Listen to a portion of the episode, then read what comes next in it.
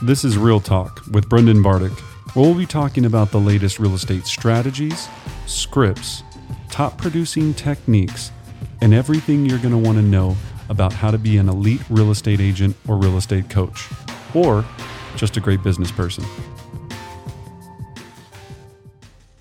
Hi, my name is Brendan Bartic with Brendan Bartic Real Estate Coaching, where our mission is to train the most elite real estate agents and coaches on earth. Today, we're going to be diving into the inspection objection right? So for most of us uh, you know professional real estate agents this is one of those situations where we can either be a hero or be a zero in the eyes of our client. This is where we can destroy a deal and, and, and put it to bed right there or we can have a smooth transaction moving forward. Now to understand the inspection objection the first part is, is we have to understand the psychology that there's multiple different people involved and the psychology that each one of them has a different mindset for what they think is success. You've got the seller who wants to do very little or nothing to the property because they don't want you know to lose any money on, on the repairs or any of the items. You've got the buyer who usually wants everything done, wants a brand new house when this is all said and done. And then you've got the buyer's agent right? If you're on the listing side, who has their ideas of what they think the buyer really wants and needs and, and what they need for them. And then you have yourself as the listing agent. I'm going to talk about two things today you as the listing agent and you as the buyer's agent. Um, and then you have yourself on what you're trying to get them to, which is a successful resolution. All right. So, what I'm going to give you today is some pro tips, some things that I've learned from selling thousands of homes. Uh, I'm still out there in the streets every day doing the exact same thing, and that have made it so much easier for me to look, uh, not only look like a hero when this is all said and done, but to make sure that I'm getting, I'm doing everything I can for either my buyers or my sellers to get them what they really want, which is to move forward and purchase the home. All right. Remember, your role is to get them to be able to, all parties, to move forward on a resolution so they can sell the home and the buyer can buy the home. All right.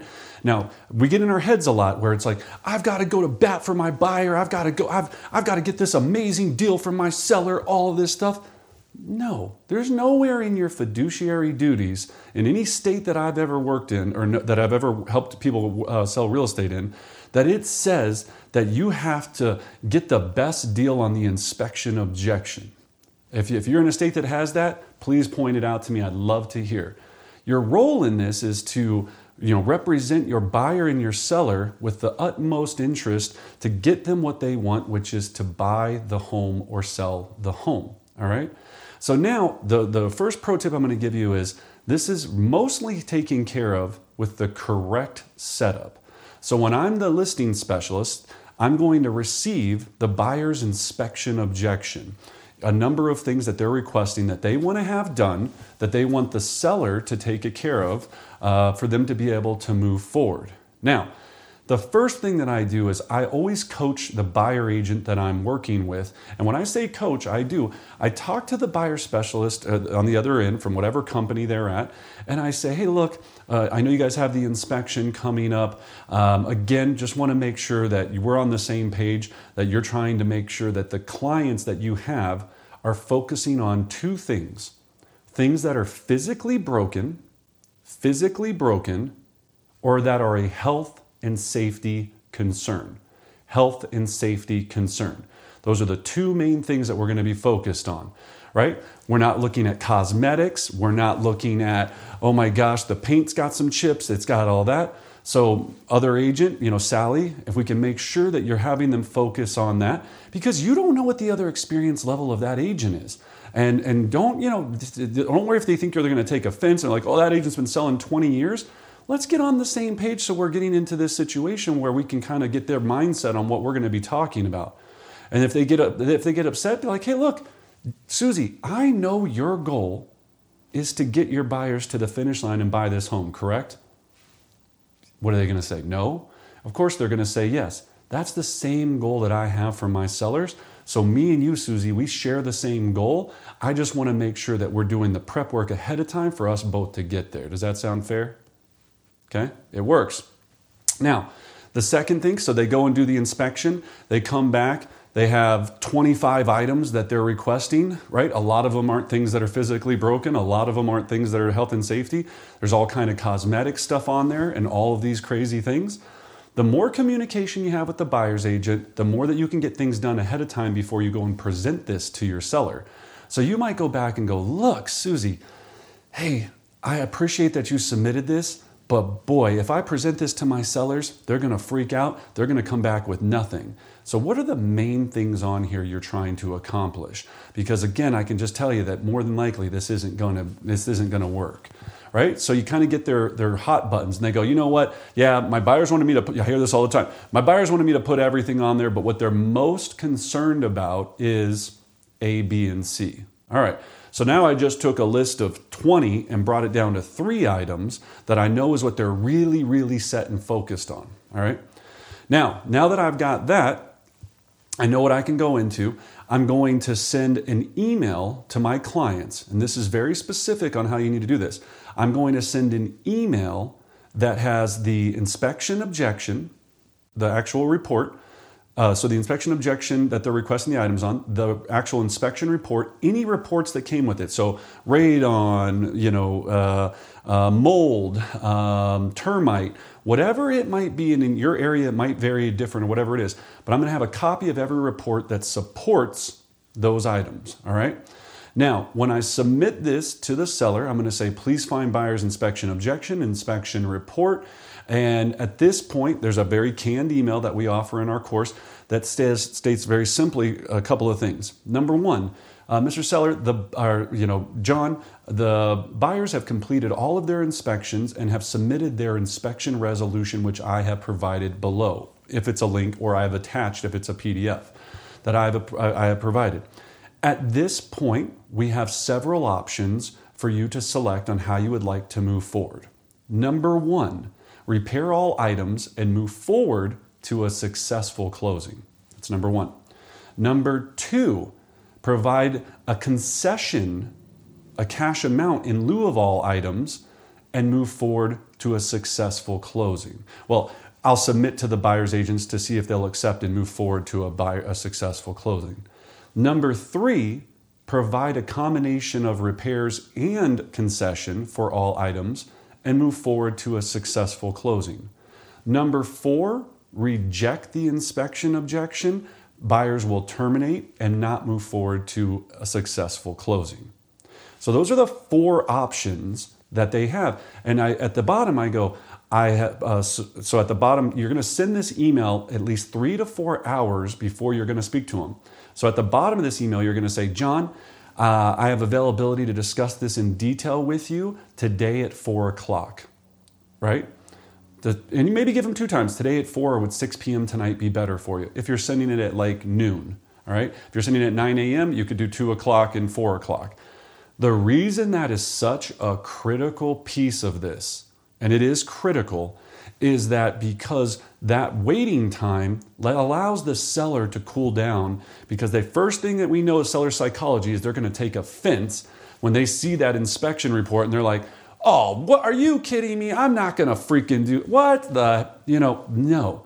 I want them to take a second you know first go through that that range of emotions. They're going to be like ah and then uh, and then oh and then fine right so give them that time. I see agents all the time where you send the inspection objection over, you call them up right now and you go, look, oh, John, I can't believe they asked for all of these things. Oh my gosh, I get it. This is ridiculous.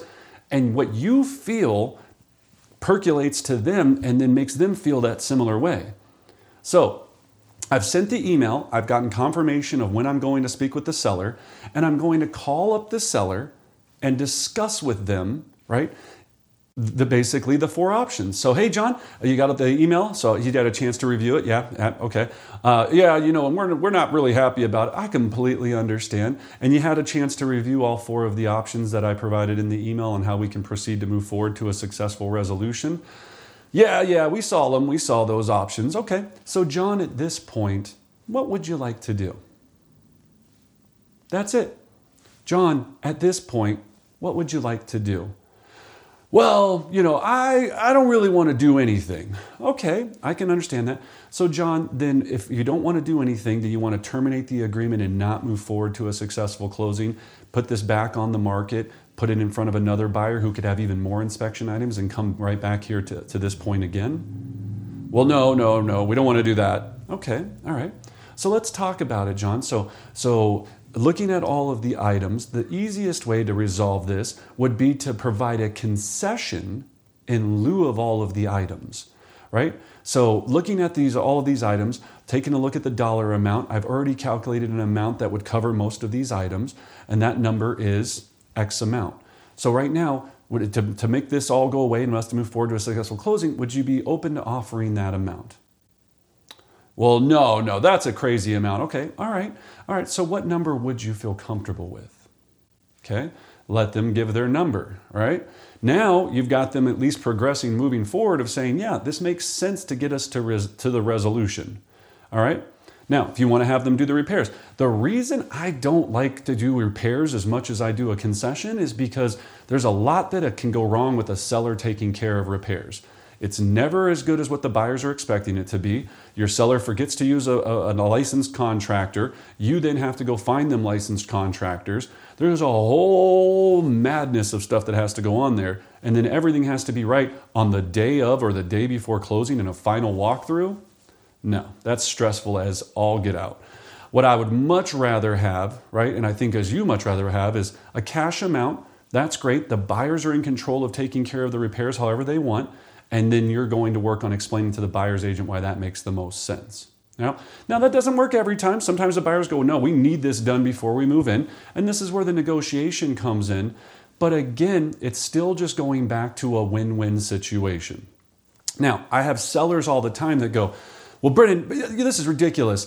I always switch it back and I go, "John, think about this if I was representing you as the buyer's agent and we were going to look at homes right now." Wouldn't you want, when we were buying your new home, these items to be repaired before you moved into it? Right?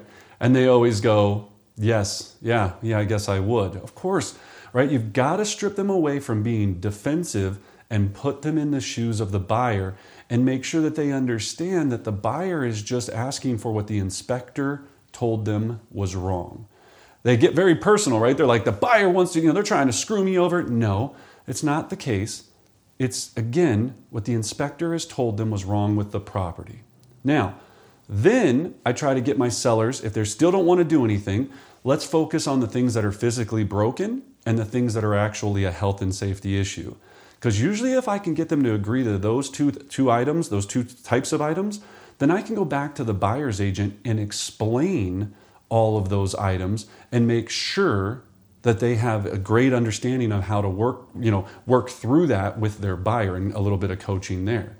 All right. So, so again, the setup, the consultation, and then get to a win-win for all parties that you can go back and provide a resolution to the buyer. Now, when I go back to buyers, I always go back, and, and this is where people get a little bit confused as well. I always go back in writing. So I'll go back with my resolution offer signed by my seller I submit that over to the agent first, then call the agent and explain. A lot of agents go, Why wouldn't I just call the agent and try to negotiate with them? I want to get my resolution offer in writing in front of them because, again, if it's in front of them and they put it in front of their buyers, their buyers could just sign it and we're moving forward. You let the agent go back and talk to the actual buyer, and things could get a little squirrely, a little weird. You know, you know, uh, you know, who knows what they're going to say to them, and all this funny stuff right? So that's the real reason we want to dial this in is it's sitting there, things are time sensitive, you either accept it or not. Now, they could come back and counter that resolution, right? They could definitely come back and counter that resolution and and you know, then you go back to your seller and you come back with another written resolution for them to sign. But this is a very important piece on how to structure it and it'll save you a lot of time, I guarantee that. So now they've been presented with your resolution. They go ahead and accept it. You go back to your seller. Now, the other reason for the four options that we had in there was at any given time, did you actually physically tell the seller what you think they should do? No, you never told them. You came from a place of being a consultant on what can get them to the finish line so they can actually have a successful closing. You didn't. Now, if they ask you, what do you think we should do, Brendan? Well, the, the number one thing is if you do everything, you can guarantee that you're moving forward to a successful closing. Anything you do lesser of that means there's a lot more risk that increases. So everything we do that we don't include for what we're going to take care of for the buyer is that much higher of a chance that they're not going to move forward. All right?